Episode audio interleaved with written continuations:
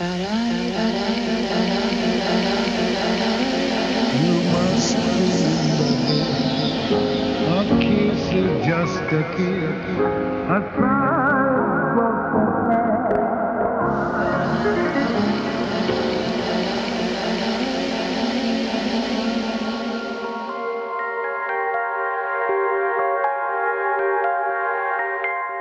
Welcome to another episode of You Must Remember This, the podcast dedicated to exploring the secret and or forgotten histories of Hollywood's first century. I'm your host, Karina Longworth, and this is part ten of our ongoing series, Erotic nineties. Too sexy for my love. Too sexy for my love. Just sex, David. Just sex, not love, just sex. And sex just isn't cool without condoms for protection. You're a hooker. He talked about pornographic material. He gave me a lot of pleasure. So we can show the sex act all over the place. Sex in the night. I have seen one or two things in my life, but never... never anything like this.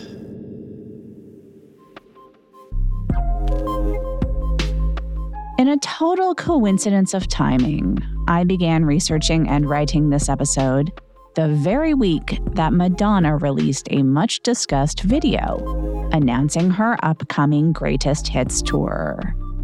The video, which features Madonna sitting around a table in a private dining room with a bunch of comedians, including Amy Schumer, Eric Andre, Jack Black, and Kate Berlant, as well as D J Diplo, rapper Lil Wayne, and drag star Bob the Drag Queen, spoofs the scene in Madonna's nineteen ninety-one documentary Truth or Dare, in which Madonna and her dancers play the game Truth or Dare.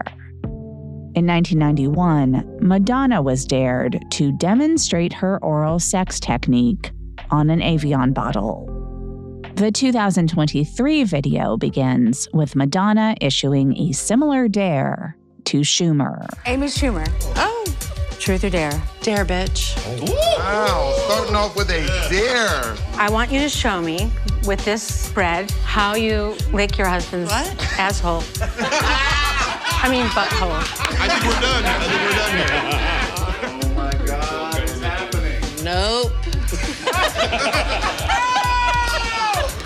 He does have a gaping butthole. I don't think he'd mind me saying. Okay, now, Eric, it's your turn. This is kind of like sad and gross. Oh my God, sad and gross is very popular right now. West, also known as Diplo. Ah, come on. This is the part of the video that got the most reaction online. Although, if anyone kept watching, and I'm not sure they did, they would see that it goes on to feature Bob the Drag Queen replicating the Evian bottle trick, Judd Apatow directing Jack Black and Lil Wayne to recreate a pose from the sex book with Madonna, the whole table singing La Isla Bonita, and finally, Madonna accepting Schumer's dare to launch a Greatest Hits world tour. Of the forty years of music that Madonna references in this clip, only two recordings are heard, and they were both singles released in nineteen ninety, Vogue and Justify My Love. The reaction to this video online is proof positive that Madonna has still got it, with it being the uncanny ability to make people really mad by doing something she, and maybe only she, thinks is funny.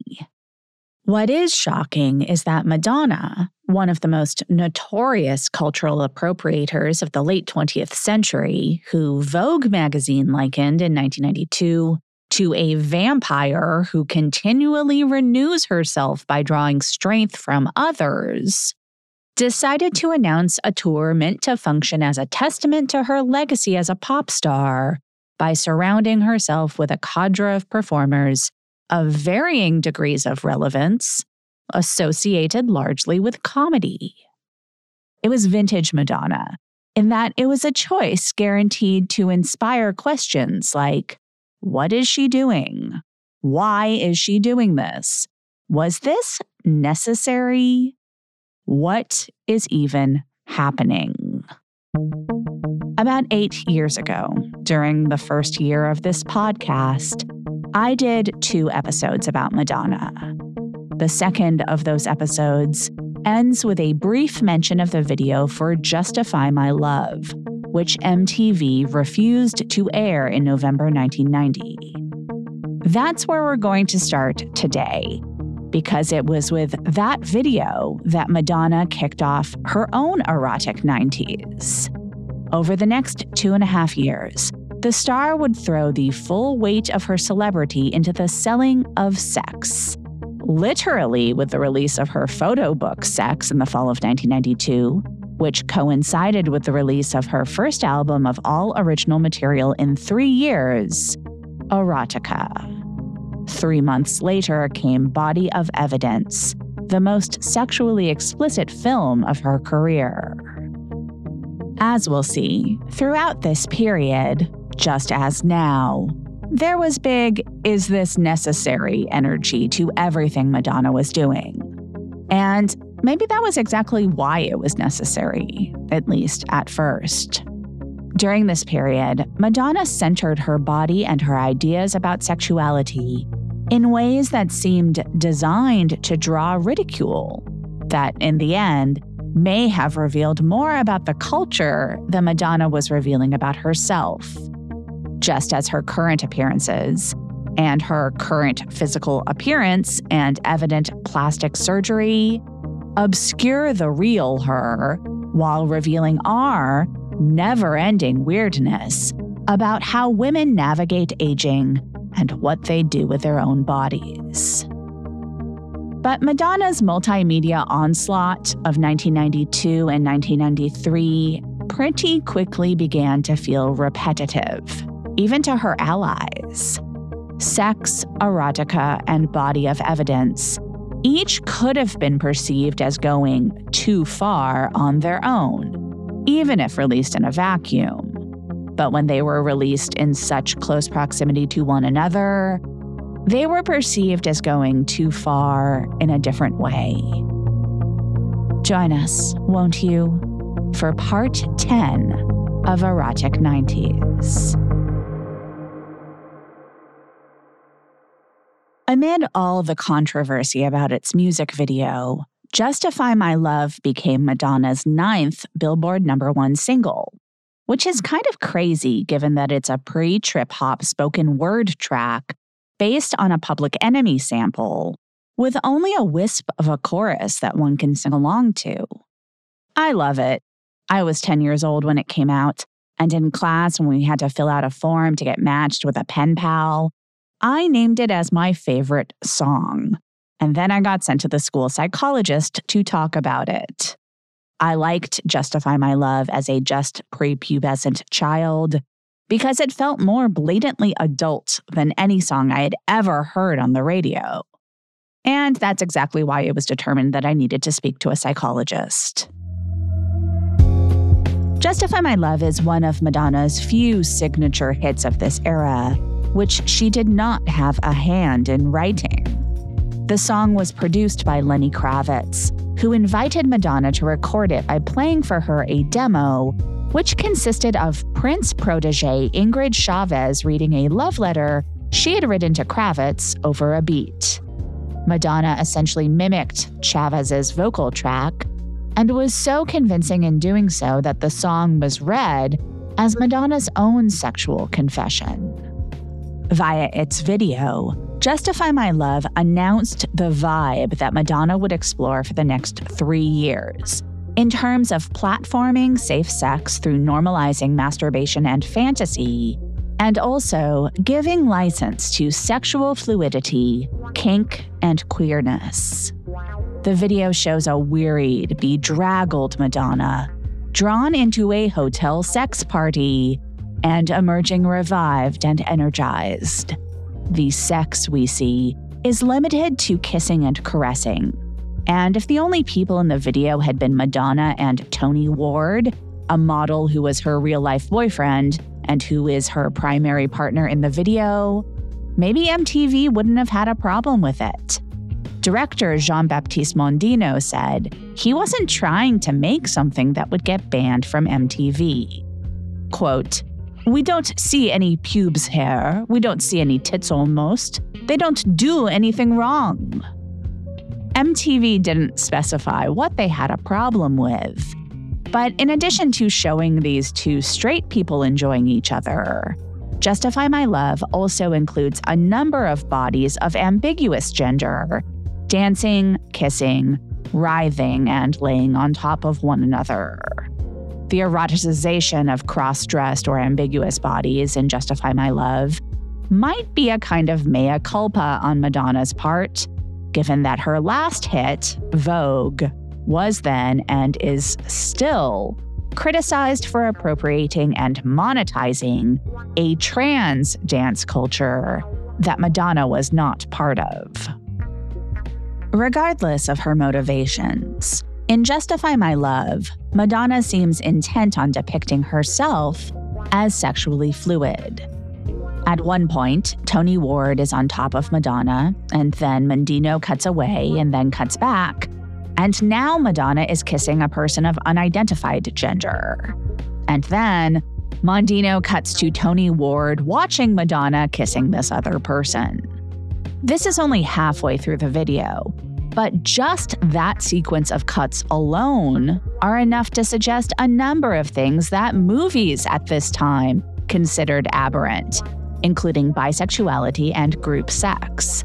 We haven't even gotten to the shot where a woman, styled in mimicry of Charlotte Rampling in The Night Porter, runs her hand up Tony Ward's body, grazing the front of the skimpy silver panties he's wearing under a chainmail vest.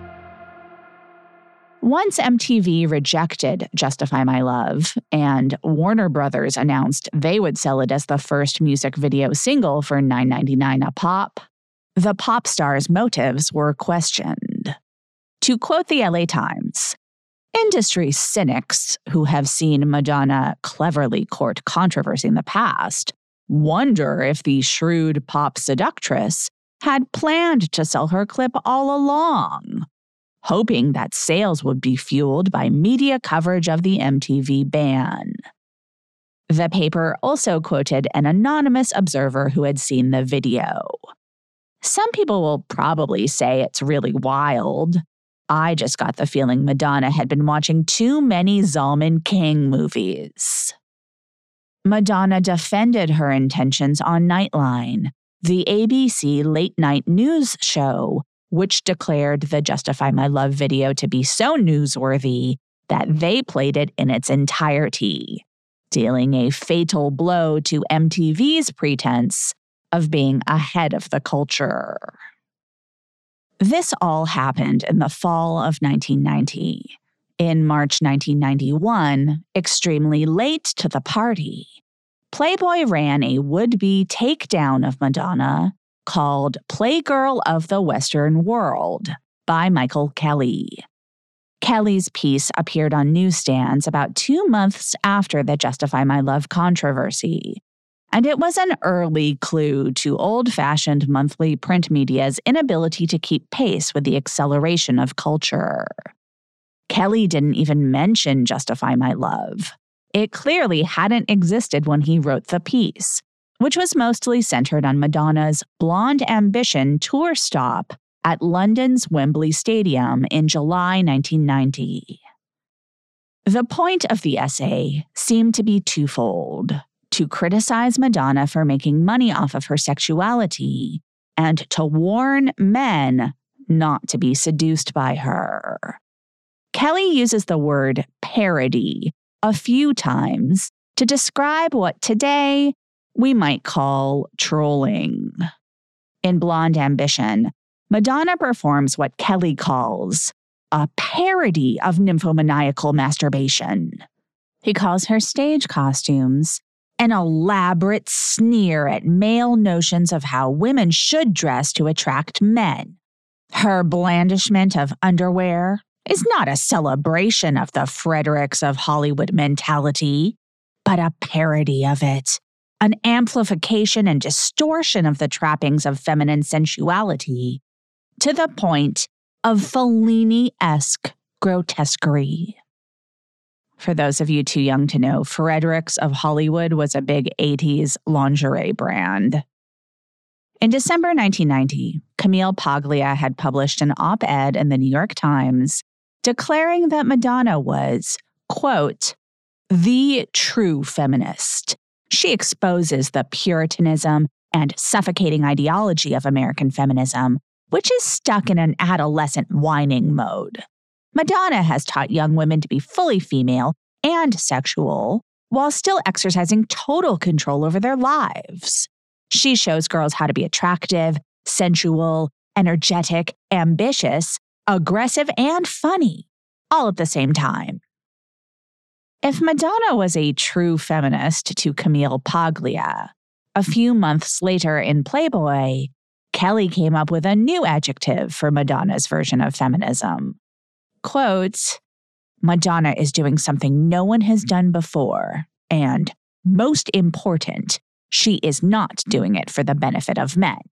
She is doing it as a conscious act of defiance of males and for the interest and benefit of females. Madonna did indeed reject the blue stocking prudery of the paleo-feminists, but she did not do so in order to offer herself as a symbol of sexual submission to men. Her ethos, Kelly concludes, combines the old-fashioned use of sex as a weapon with a women's liberation-driven bitterness toward men. It is a cheap and tawdry little philosophy, born of anger, cynicism, and ennui. Just right for today. Slut feminism. He was essentially warning men not to get turned on because she was just trolling them. A slut feminist was actually worse than a regular feminist because she could confuse men into getting aroused before they realized she was going to use her power to take away their power. We've talked about this before. Four years after Fatal Attraction, the male fear that gender relations were a zero-sum game had only intensified. Playboy had put Madonna on their cover and nude photos of her inside their magazine in September nineteen eighty-five. Why would they now publish this editorial that was so vehemently against her? I think it was because, in so effectively selling her own fantasy of dominance, she threatened their ability to profit off of male dominance over women and their sexuality. Kelly's essay finds a number of ways of describing Madonna's effect on fragile masculinity that are all less elegant than a comment once made by Henry Rollins, who said that Madonna made him, quote, want to do a whole lot of push-ups or go to a hardware store.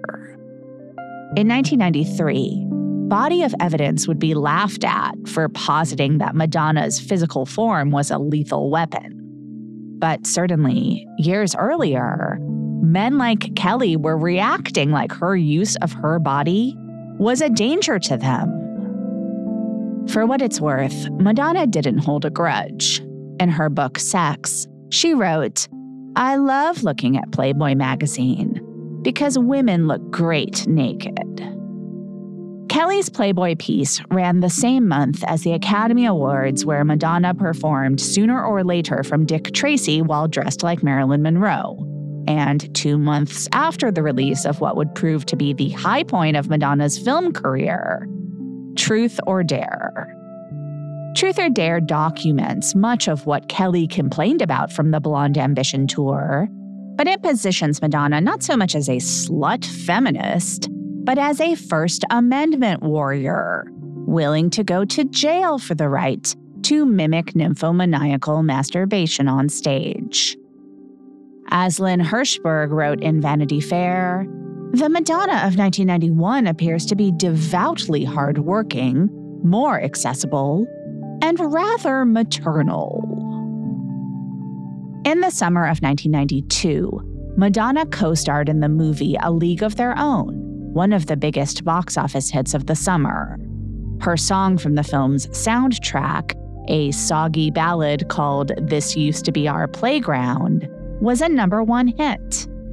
Both her singing and her look in the movie suggested a more restrained Madonna.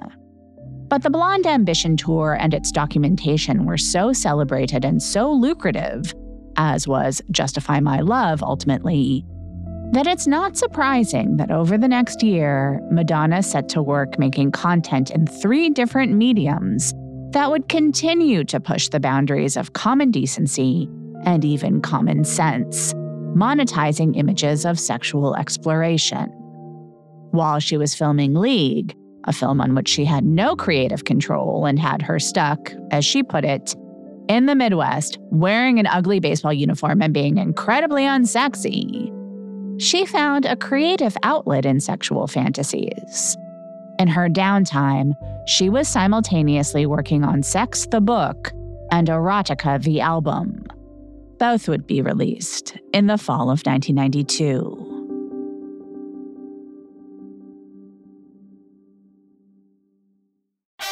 I'm Lauren Sherman, the writer behind Puck's Fashion and Beauty Memo line sheet, and I'd like to welcome you to my new show, Fashion People.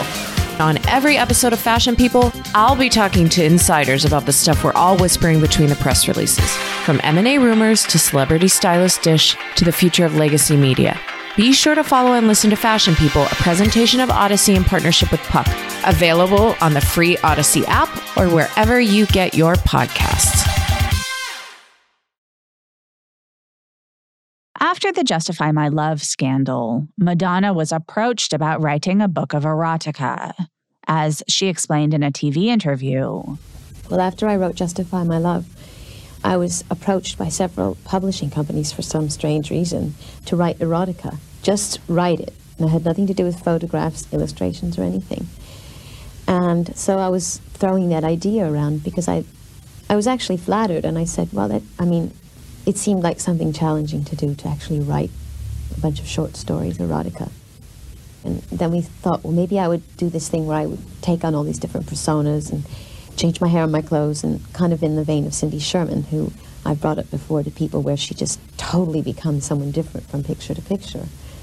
So ultimately what happened is I combined both of those ideas, erotica and visuals, and And that's what it is. It's a book of erotic fantasies, in the words of, um, as told by Dita Parlo, a character, and she kind of takes on different personas and different characters, and that's it. And there's pictures also. The pictures sometimes go with the text, and sometimes they're, they stand alone, and that's it."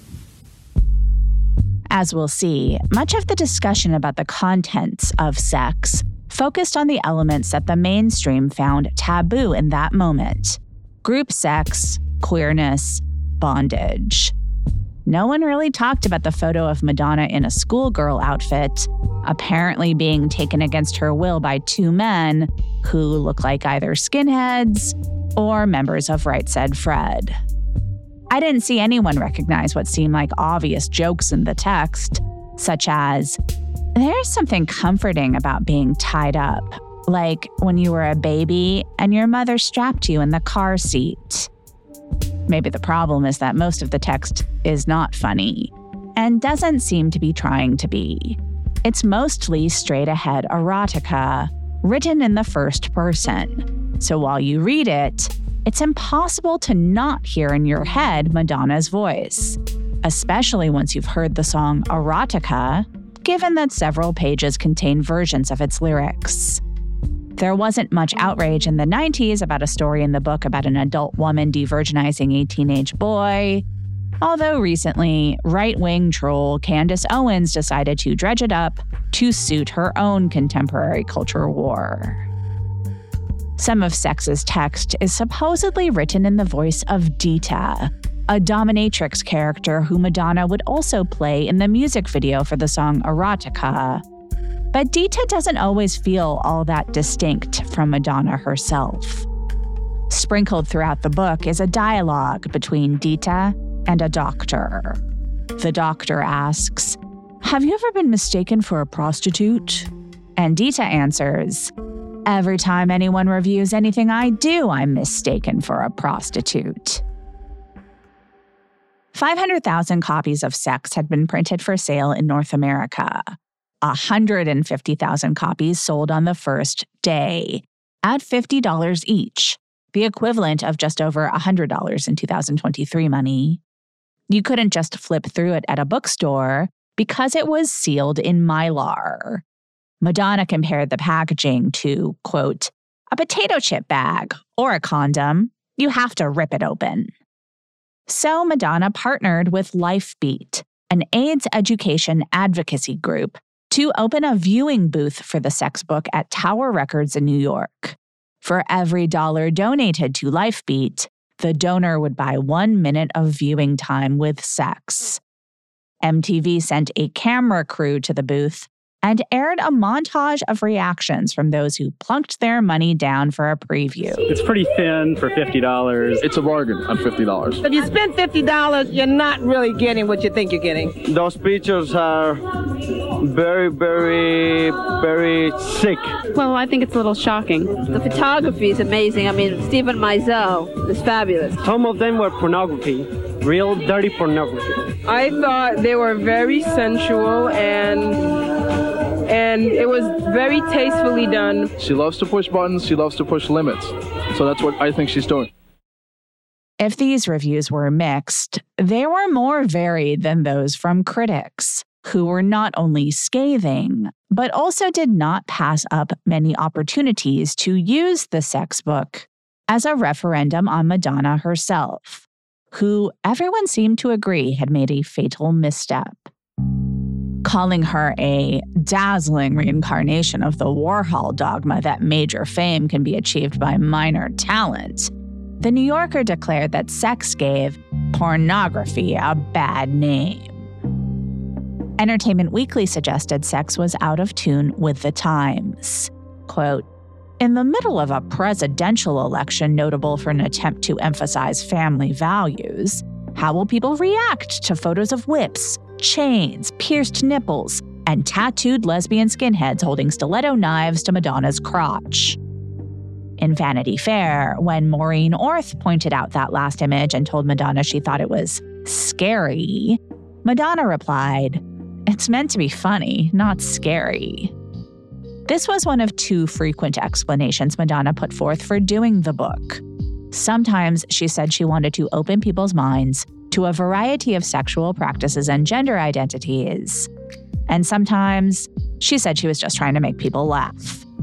I think you can laugh at the images in Sex if you see yourself included in her embrace, if you're already part of Madonna's choir.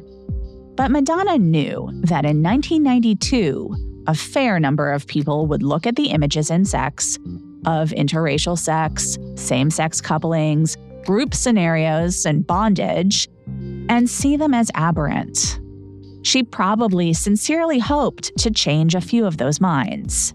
She probably also hoped that the book would inspire the kind of anger that was better than any publicity that money could buy. I don't know if she was prepared for how closed-minded the response would be from publications that were usually friendly to her.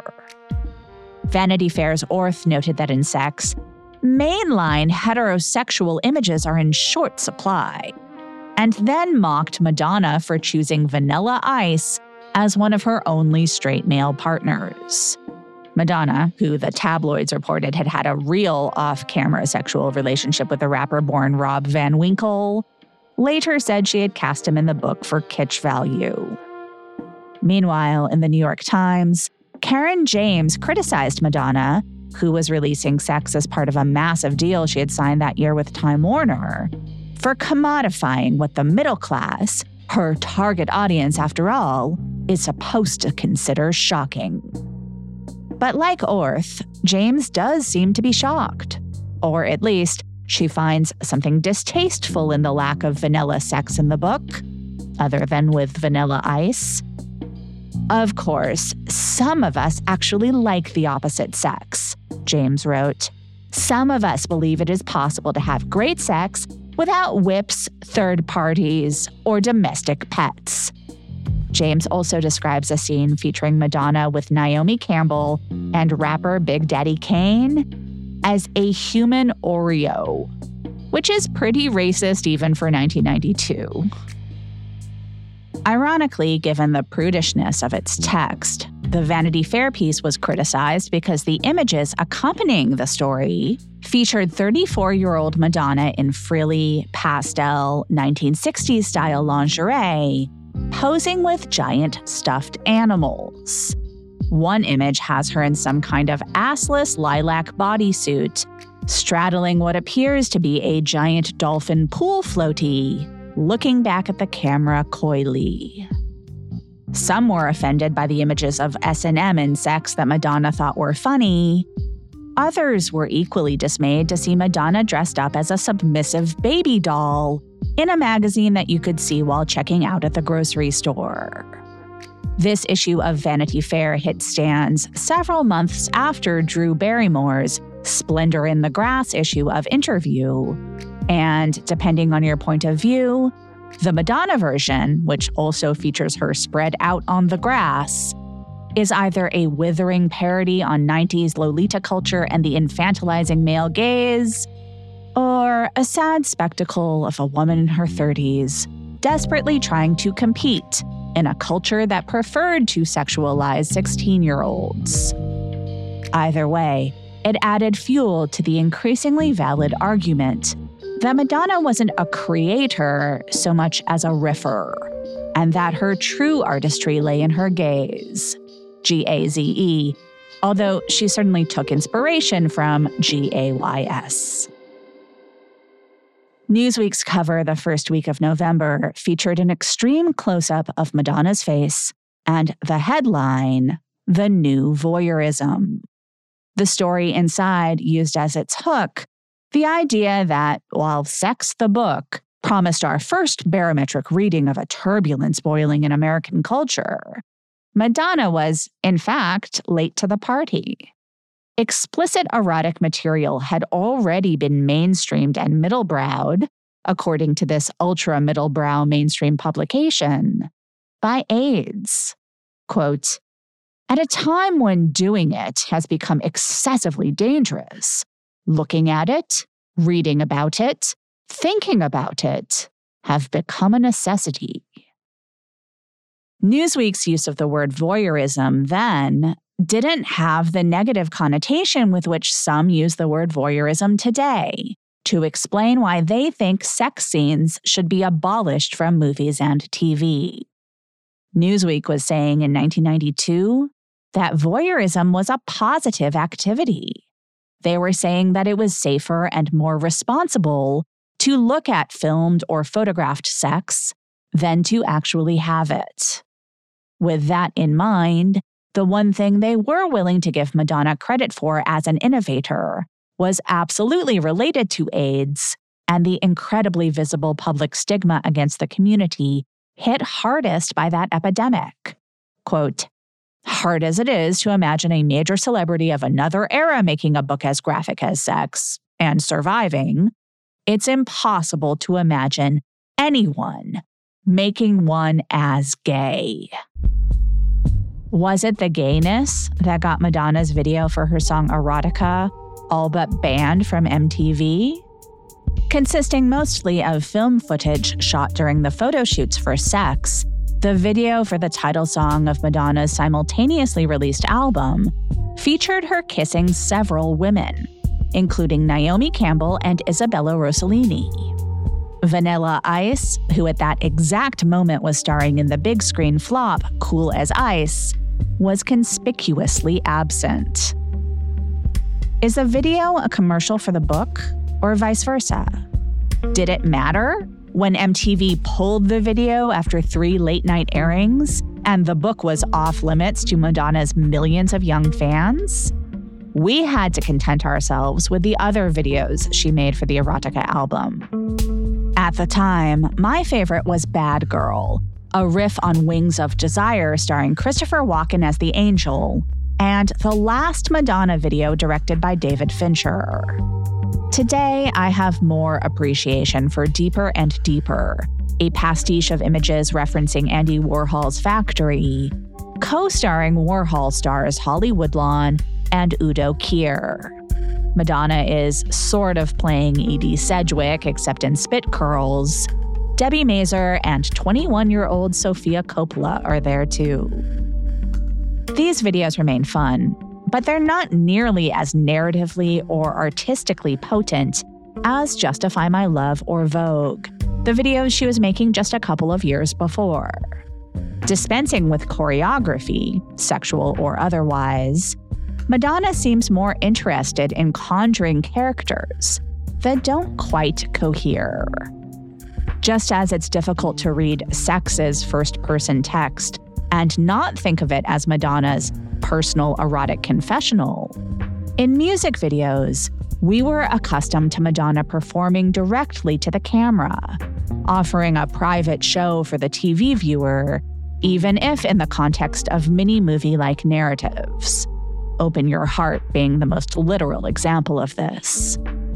Her fans didn't necessarily want to see her disappear into a character.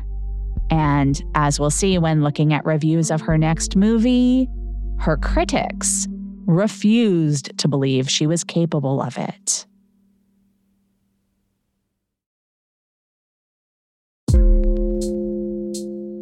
In late nineteen ninety-two, Movieline magazine tried to put together a filmmakers' symposium on sex to run in their January nineteen ninety-three issue, but they did not get the level of participation they had hoped for.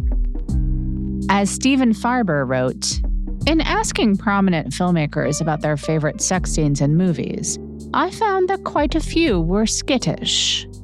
To Farber's surprise, the skittishness extended to directors known for films containing notable sex scenes or sexual themes. Neil Jordan told Farber, "I haven't dealt with sex in any of my movies." At the time, he was promoting The Crying Game. The directors who refused to participate included David Lynch, Spike Lee, and Lawrence Kasdan, who Farber numbered amongst those who, quote, seemed to want to forget this part of their past and declined to comment on the subject. But some directors did talk, including Louis Malle, Martha Coolidge, Greg Araki, Ron Shelton, Roman Polanski, and Paul Schrader. Schrader made a comment that I think nails the vibe shift that was happening. That may explain why directors wanted to distance themselves from their previous sexy movies. Quote, "People don't really want to see sex.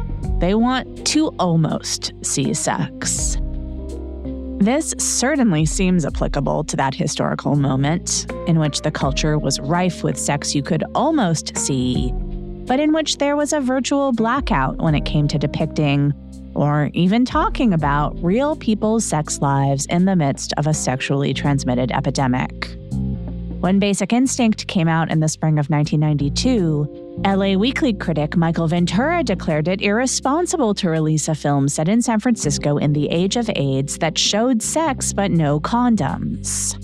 Maybe this is why Madonna, herself an AIDS activist who had lost many people close to her, including the artist Keith Haring, had put a disclaimer in the sex book, qualifying the images as fantasy and declaring that in real life, she used and advocated for condoms.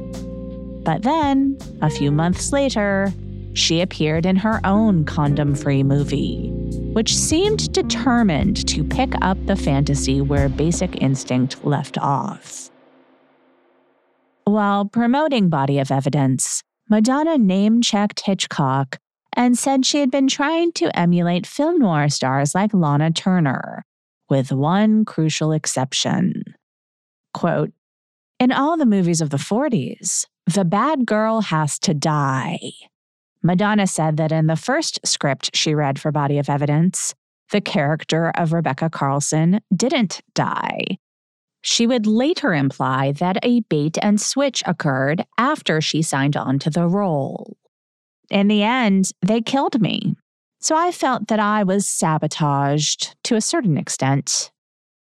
The death of the bad girl is one way in which body of evidence is different from basic instinct, but in many, many ways, it's virtually the same movie. In our episode on Verhoeven's film, I noted that no one made a fortune ripping Basic Instinct off, and that might be because body of evidence showed less than a year later that there wasn't much point in trying. Just like in Basic Instinct, the plot of Body of Evidence begins with a crew of detectives arriving at a crime scene where a man has apparently died mid-sex act. In this case, it's an older man who was found in bed, his own sex tape in the V C R. Nice quality. Nice ass. That was the tape in the V C R and the power was still on. So the sucker had a heart attack watching his home movies. What do you need me for? He was tied up. I've heard remote, but... What the hell is this? That is a nipple clamp. How would you know? He's from L A.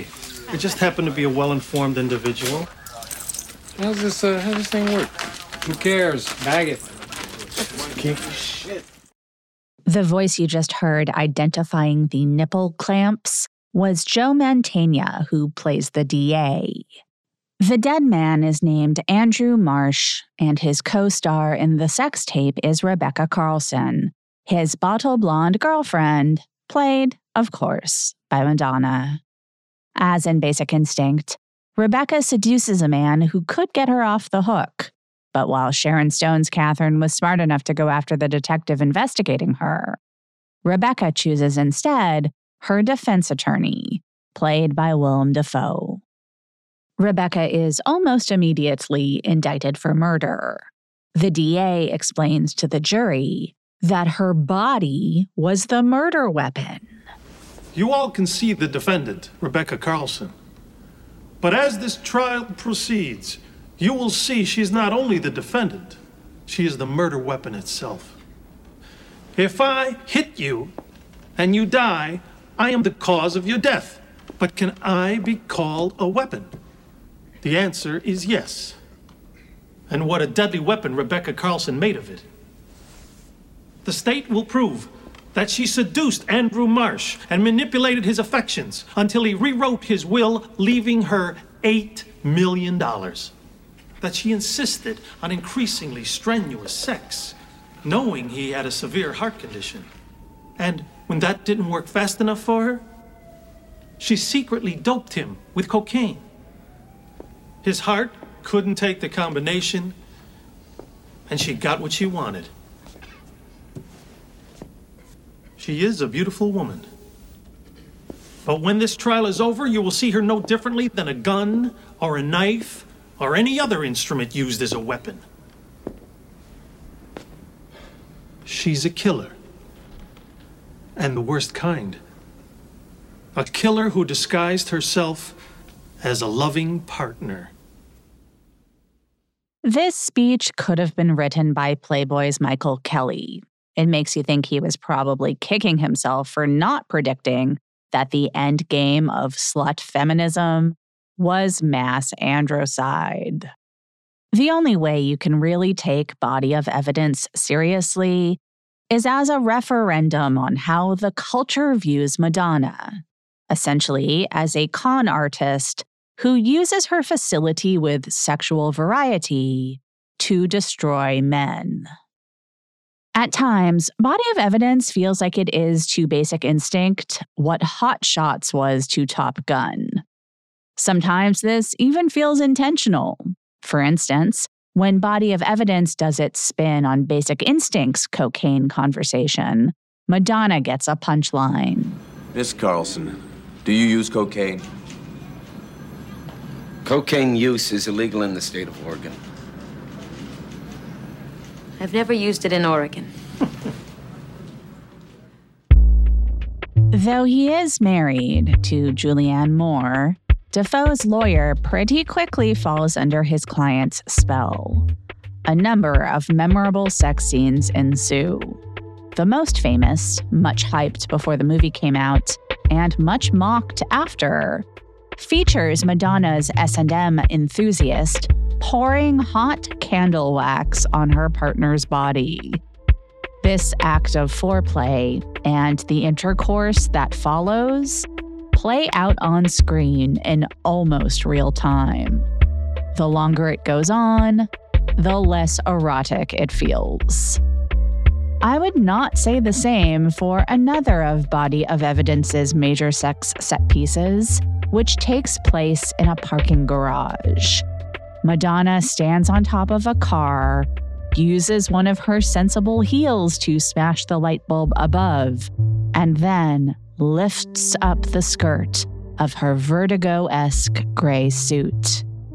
It would be inaccurate to say that what happens next is that Willem Dafoe goes down on her, only because given the height of her body, he doesn't have to bend down at all. This is the most graphic movie sex scene that I have watched for this project, in the sense that it is difficult to figure out how it could have been simulated, in the same sense that an open mouth kiss can only be simulated emotionally. The actors still have to make contact. The movie's co-writer defended the film's Baroque sex scenes. Quote, "If the kind of sex we saw in the movies happened every day, why go to the movies?"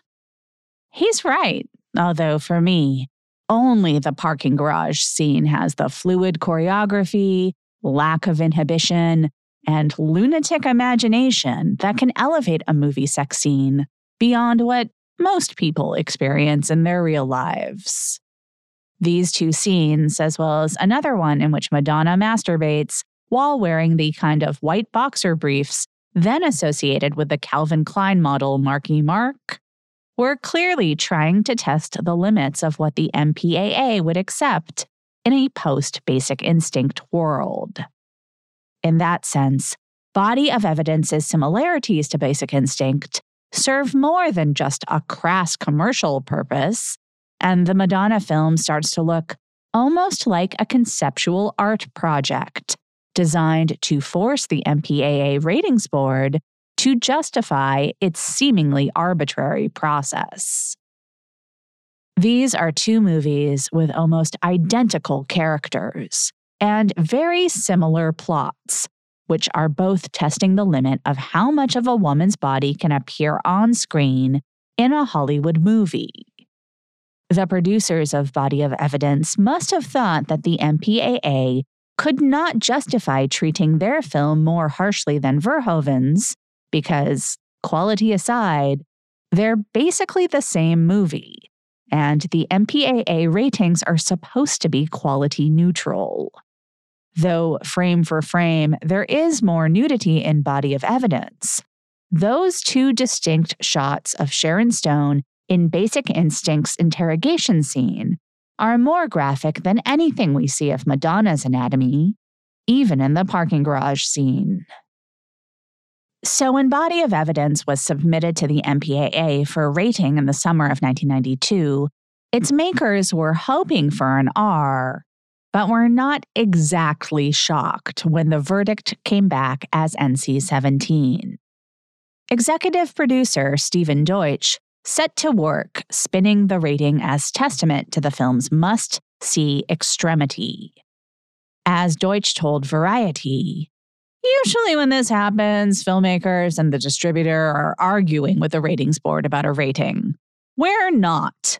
We understand why they did what they did. This film certainly has the most explosive erotic scenes performed in any mainstream film. Basic Instinct is a cartoon compared to some of the scenes in this film." Deutsch's press tour continued on to the L A Times, where he suggested that if distributor M G M ever wanted to try to test the market for a high-profile N C seventeen rated film, this was their opportunity. Amongst the small club of N C seventeen films that had been released, Body of Evidence was, he said, the first major studio film with a major star in it. No film has ever gone out with an N C seventeen rating, with the most famous woman in the world as its star. In August, Deutsch was telling reporters that they would not appeal the rating, though they might decide to make cuts to get an R if they couldn't get M G M to back an N C seventeen release. And that is exactly what happened. I know we've done a lot of episodes since then, but this was just over a year after Thelma and Louise, for which the same studio couldn't afford to pay for proper promotion. Since then, M G M's owner, Pathé, had defaulted on their loans, and the studio had been taken over by French bank Credit Lyonnais. While Body of Evidence was going before the M P A A, M G M was in the process of being restructured. Once again, they couldn't afford to gamble. And rather than allow Body of Evidence to serve as what the L A Times described as the first big test case for N C seventeen, M G M had director Yuli Edel make some cuts. Edel claimed he only had to cut seconds to get an R. It was actually one hundred twenty seconds, given that the R-rated version was about two minutes shorter than the N C seventeen. The L A Times reported that the cuts were made not to the interminable candle scene, but to the parking garage and masturbation scenes. After the cuts were made, Deutsch did another round of press, this time warning that the pendulum was swinging back towards Puritanism because a few films had been given ratings that audiences felt were too lenient. An example he cited was Batman Returns, which had been released with a P G thirteen and had sparked controversy because parents claimed it was so scary that it made their children cry. Much of the complaint seems to have had to do with Danny DeVito's penguin character, although Michelle Pfeiffer's hot-to-trot bondage Catwoman wasn't Happy Meal friendly either. Incidentally, in an interview thirty years later, Tim Burton implied that Warner Brothers had exaggerated this outcry because they, quote, just thought it was too weird. They wanted to go with something more child or family friendly. In other words, they didn't want me to do another one. If he's right, this is a more fascinating barometric measure, to borrow a phrase from Newsweek, than Madonna's sex book. A major studio was turning away from a product that had made a ton of money. Batman Returns had been the number one film of the year at the U S box office because of cultural pressure to appeal to children. It feels like this one event goes pretty far towards answering the question of why there no longer seems to be room for any kind of sexuality in comic book and superhero movies, which are most of the movies being released with a four-quadrant audience in mind. In any case, Deutsch believed that the M P A A was now responding to all the ample criticism they had received over the course of nineteen ninety-two by cracking down on movie sexuality. I believe if they had Basic Instinct to rate over again, Deutsch said, it would be N C seventeen. In another interview, the producer noted that audiences hadn't been educated on the changes to the rating system which had happened over two years earlier. Madonna could have overcome a lot of the stigma of the N C seventeen, Deutsch said, but what we became aware of was that in the audience's mind, there is still no difference between the N C seventeen and the old X. Even to critics who had spent the previous year reviewing films like Basic Instinct and Damage, Body of Evidence was perceived as more extreme. But the reviews were much like the sex book coverage, in that the film was at once critiqued for going too far and for not innovating enough. This picture is so raunchy that when it was over, I wished the M G M lion could have put his paw over his face, so at least he wouldn't have seen how low his studio has fallen, wrote Julie Salmon in the Wall Street Journal. She also wrote, when Madonna puts on the kind of shimmery white dress Harlow used to wear, there's no point wasting time imagining what happens when the dress comes off. you know that Madonna will soon give an excruciatingly vivid demonstration, and that you will see nothing she hasn't already shown us. This is an oddly mathematical way for a professional film critic to approach a movie, to suggest that the character doesn't need to get naked because the performer has already shown her body in other venues. Is this a precursor to the Mister Skin school of criticism, in which a film's worth is judged by the minutes and inches of nudity seen?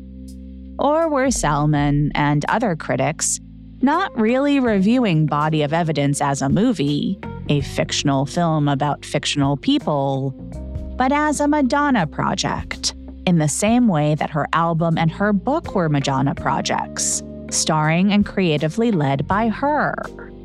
Owen Gleiberman wrote as much in Entertainment Weekly. Quote, "The movie completes the process Madonna began last year with the release of erotica and sex. She has taken her vision of sexuality, sadomasochism as a feminist power trip, completely out of the closet, stripping it of any hint of romantic suggestion. The result, I'm afraid, is that it has lost all its mystery as well.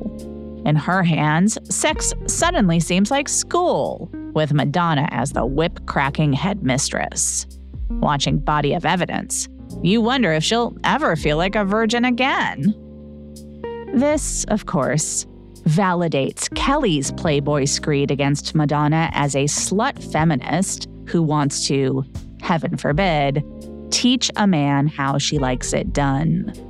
But it also shows how successfully dominant Madonna's persona really was, because professional film critics, who know that movies are collaborative, temporarily forgot that and suggested that a performer who is only credited as an actress on this film was both wholly responsible for its content and was also playing herself.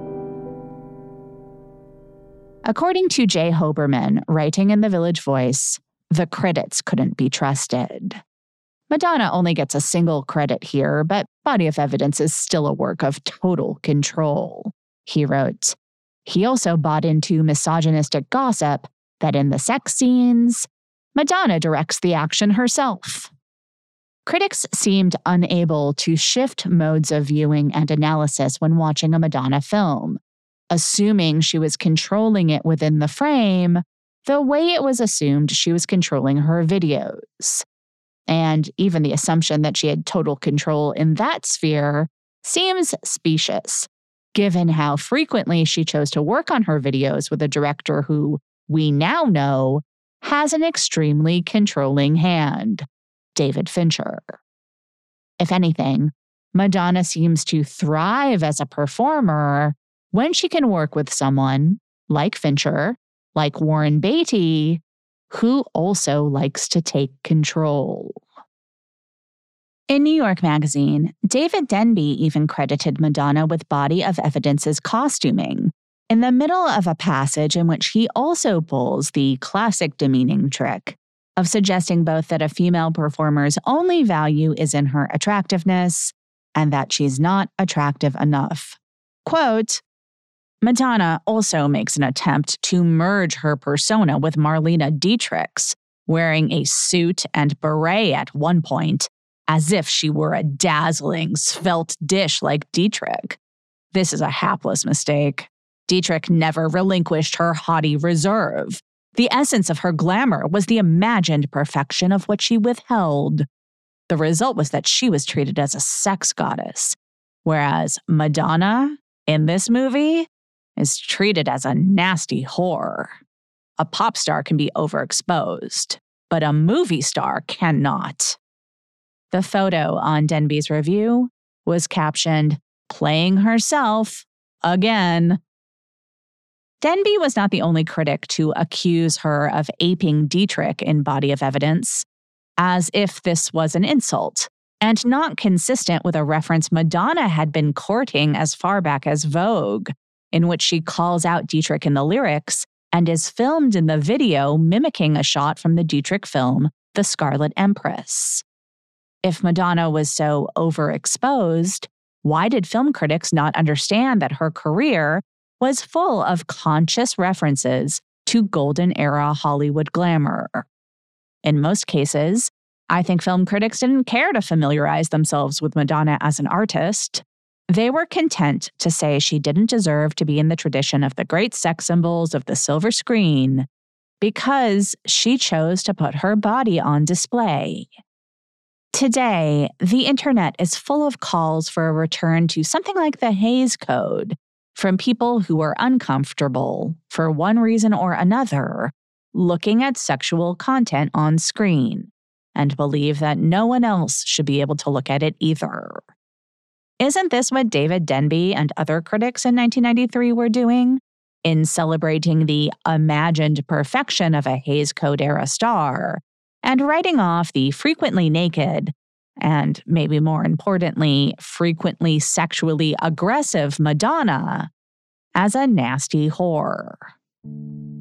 What's more interesting is that critics could both cast aspersions on Madonna's callbacks to vamps of Hollywood's past in Body of Evidence, and also acknowledge that Madonna had been the missing link between Hitchcock's Blondes and Sharon Stone's modern update of Kim Novak in Basic Instinct. In her New York Times review of Basic Instinct, Janet Maslin had suggested that the character of Catherine Tremell was actually inspired by Madonna.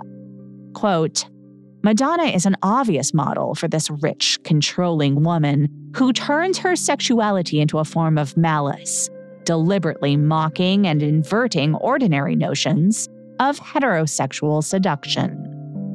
In reviews of Body of Evidence, several critics now turned the looking glass around to appraise Madonna post Basic Instinct.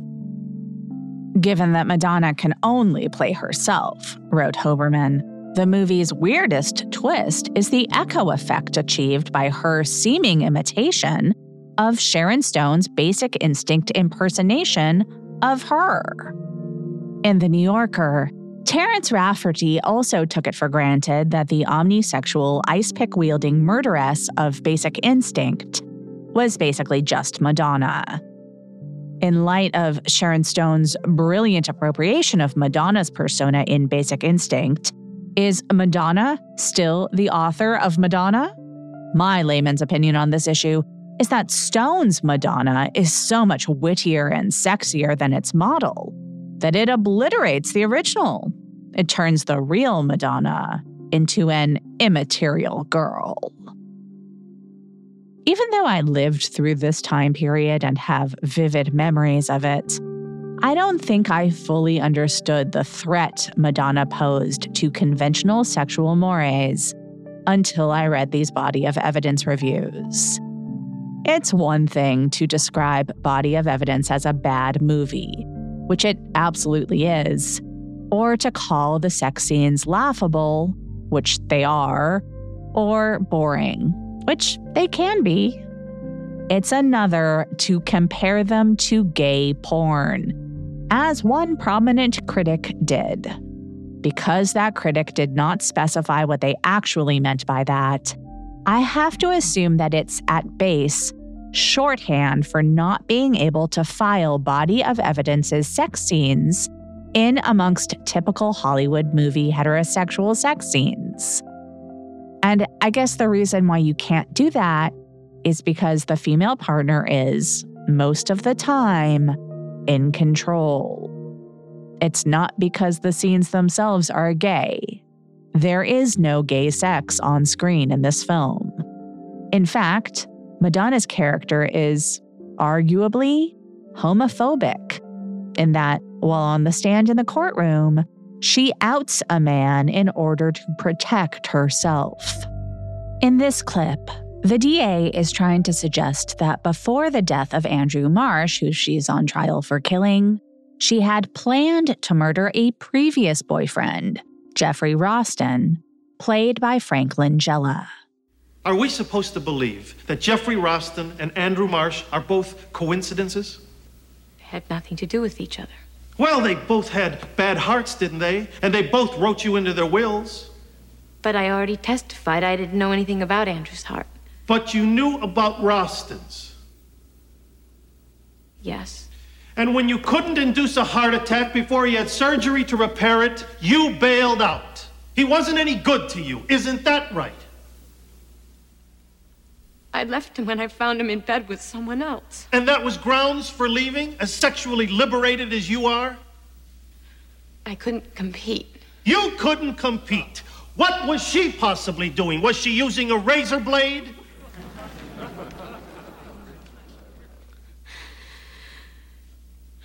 He was in bed with another man.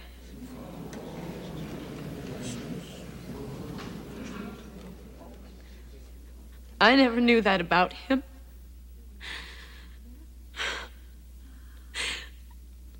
I felt betrayed. I couldn't handle it, so I left. And it was easier for him to think that I left because of the money, but I left because I couldn't stay. Mister Ralston isn't here to defend himself. You can say anything you want about him. Yes, he is.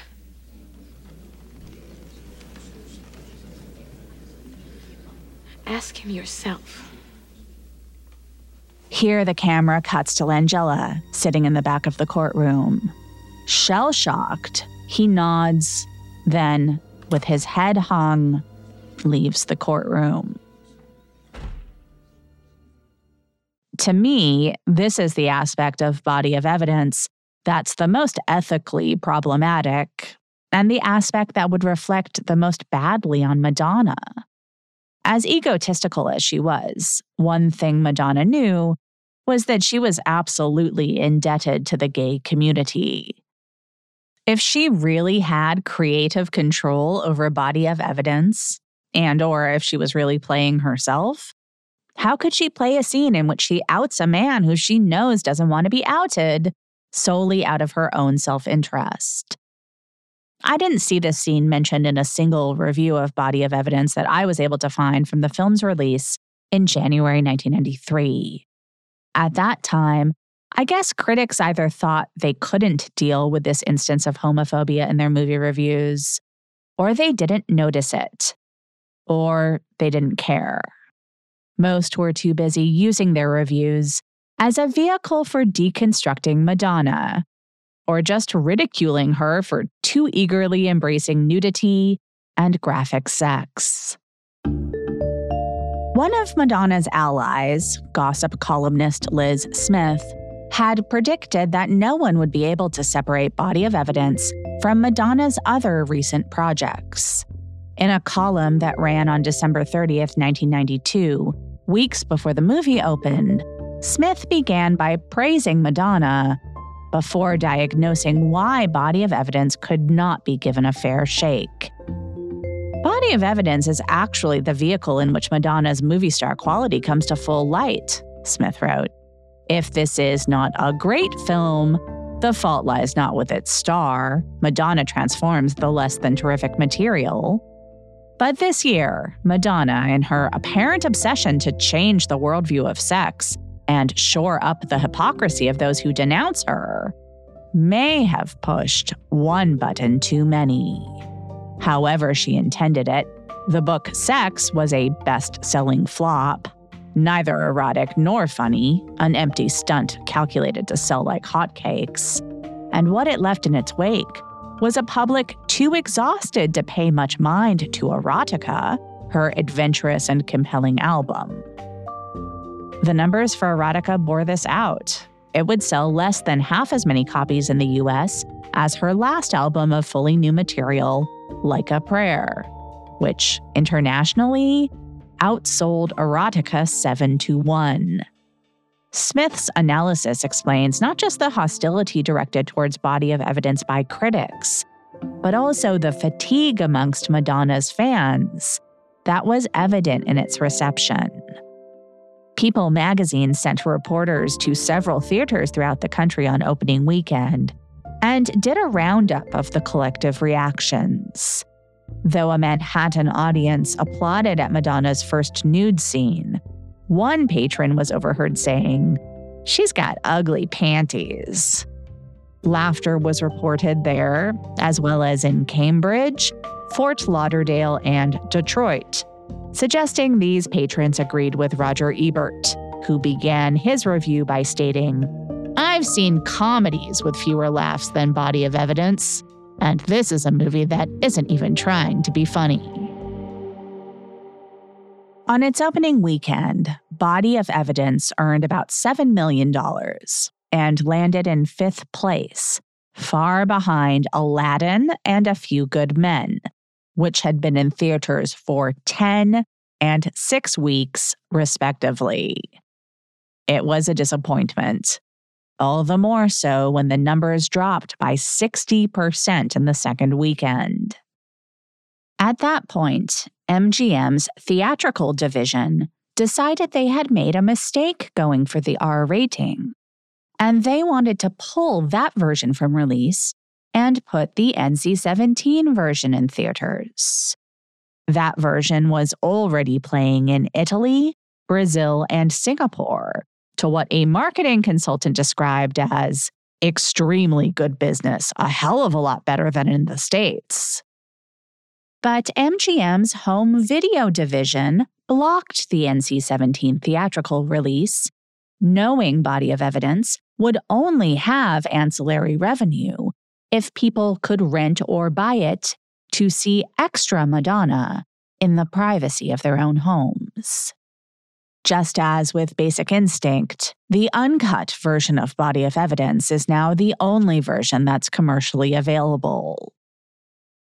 Variety suggested that even the N C seventeen version would have been too much, too late, because Body of Evidence should have been released concurrent to Sex. Quote, "The studio wanted the film to come out two weeks before the book's release, but Madonna had control and didn't want to mess up the book's campaign.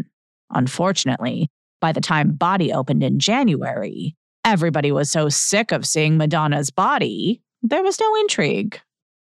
A lot of movies open to disappointing box office and just disappear, and everyone moves on.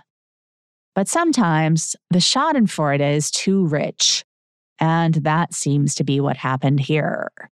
Opening on the second weekend of the year and thoroughly rejected by audiences, the Body of Evidence corpse was trotted around all year long by a gleeful media who couldn't wait to bury Madonna for her hubris.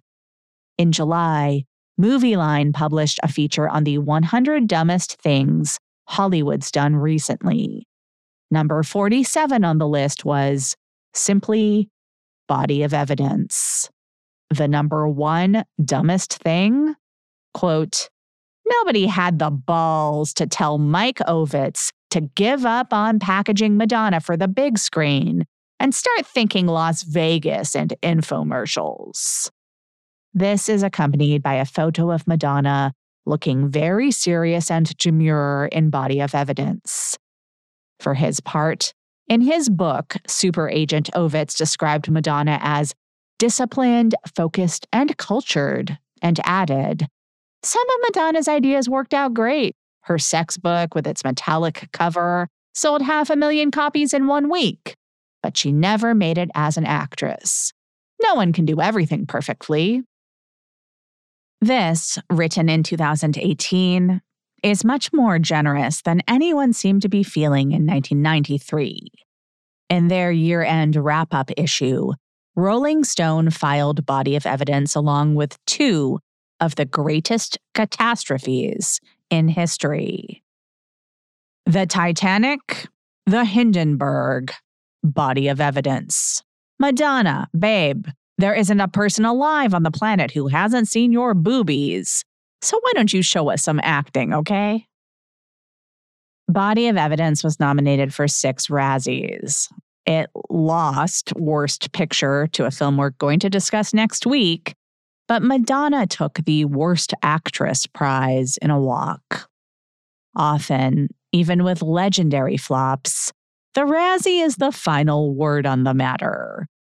But because Madonna was a workaholic who continued to release and promote new material nonstop for the next four years, only taking a breather once she had her first baby, she was asked to answer for body of evidence constantly.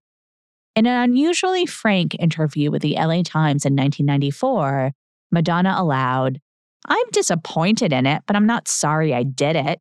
I think I did a good job, but I got the blame for everything. It was like I wrote it, produced it, directed it, and I was the only one acting in it, you know?" A New Yorker, she had clearly taken the Village Voice review to heart. In that same interview, she spoke more broadly and more bitterly about the backlash she felt she was facing from her year of erotica. Quote, "I'm being punished for being a single female, for having power and being rich and saying the things I say, being a sexual creature, actually not being any different from anyone else, but just talking about it. If I were a man, I wouldn't have had any of these problems. Nobody talks about Prince's sex life and all the women he slept with. You have to be intelligent about that and say, okay, what's being said here? I'm being punished for having a sex life, for enjoying it and saying that I enjoy it. I really think it's that simple." She also called out other younger artists like Courtney Love and Liz Phair for not being sufficiently grateful to Madonna for paving the way for their own sexual candor. This interview was given to promote her new album, Bedtime Stories, which is less confrontational in some ways than erotica, but also includes the song Human Nature, which includes the chorus, "I'm not sorry, I'm not your bitch, don't hang your shit on me." Madonna described the song as, "My definitive statement in regard to the incredible payback I've received for having the nerve to talk about the things that I did in the past few years." Madonna may not have been sorry, but she was also still the ultimate capitalist, and she could remain defiantly defensive of her erotic content because she was simultaneously raking it in from the polar opposite end of the spectrum. Village Voice rock critic Robert Christgau once rattled off a list of genres with which Madonna had expressed fluency, one of which he called the housewife ballad.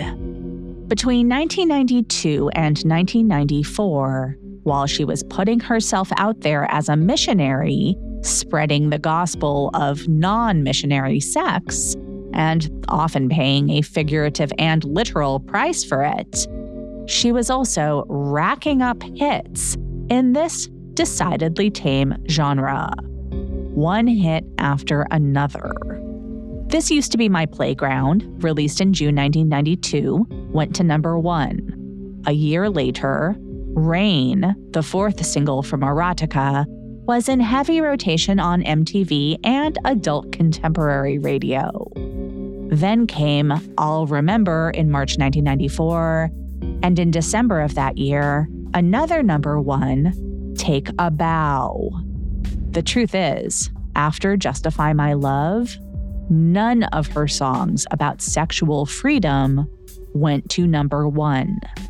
In fact, the only number one singles she had between nineteen ninety-one and two thousand were these so-called housewife ballads. They were keeping her on the charts and lining her pockets while sex wasn't selling. In nineteen ninety-five, just five years after her first Greatest Hits album, she put all of these songs, plus the token ballads from her earlier records and a couple of new songs, on a compilation called Something to Remember. It would serve as Madonna's definitive transition out of her erotic nineties phase and into her next incarnation as Kabbalah Mom. But that is a story for another podcast. Madonna said she was being punished for being a sexual creature. And I'm sure that's how it felt, given how personal and cruel many of the criticisms of sex, erotica, and body of evidence tended to be. But she wasn't canceled. And as the numbers for her romantic ballads show, the marketplace ultimately didn't reject her. They just rejected some of her attempts to move the needle towards acceptance of kink and queerness. Back then, she stayed in the public eye, working and releasing new music, videos, and films nonstop from Like a Prayer in nineteen eighty-nine until the end of the Evita Awards run in the spring of nineteen ninety-seven, standing her ground by refusing to go away. Nowadays, it probably feels like she's being punished once again for refusing to go away, for once again refusing to be the kind of woman that others want her to be, for not aging gracefully or curtailing her desire to be seen, and instead, defiantly appearing with extremely visible plastic surgery. As if she really had much of a choice. In that same angry interview from nineteen ninety-four, Madonna spoke to the impossible situation facing women aging in public. "I've thought about having a facelift," she said. "But then there's this other thing," she added, "which is I am what I am, take it or leave it. But even women don't want to see women growing old. It's just the way we're programmed to think, and it's awful." On the one hand, you could say Madonna succumbed to that programming. You could also say, this is the way she is now, and we can take it or leave it. But collectively, we seem so rarely able to do that, to take or leave a woman who either doesn't conform to an aesthetic ideal or seems to work too hard in order to achieve it. The very first episode of this podcast was about Kim Novak, and it was inspired by the criticism that surrounded her appearance at the two thousand fourteen Academy Awards. She looked like she had had plastic surgery. Even with this intervention, she no longer looked like the beautiful woman people remembered. But what was she supposed to have done? This industry had always told her that the only thing valuable about her was the way she looked, and that she never looked quite good enough. Any way that a woman approaches aging in that paradigm, she loses. Almost ten years has passed since that first episode of this podcast, and when I see the way people are now talking about Madonna, I'm not sure anything has changed. If anything, maybe now it's worse.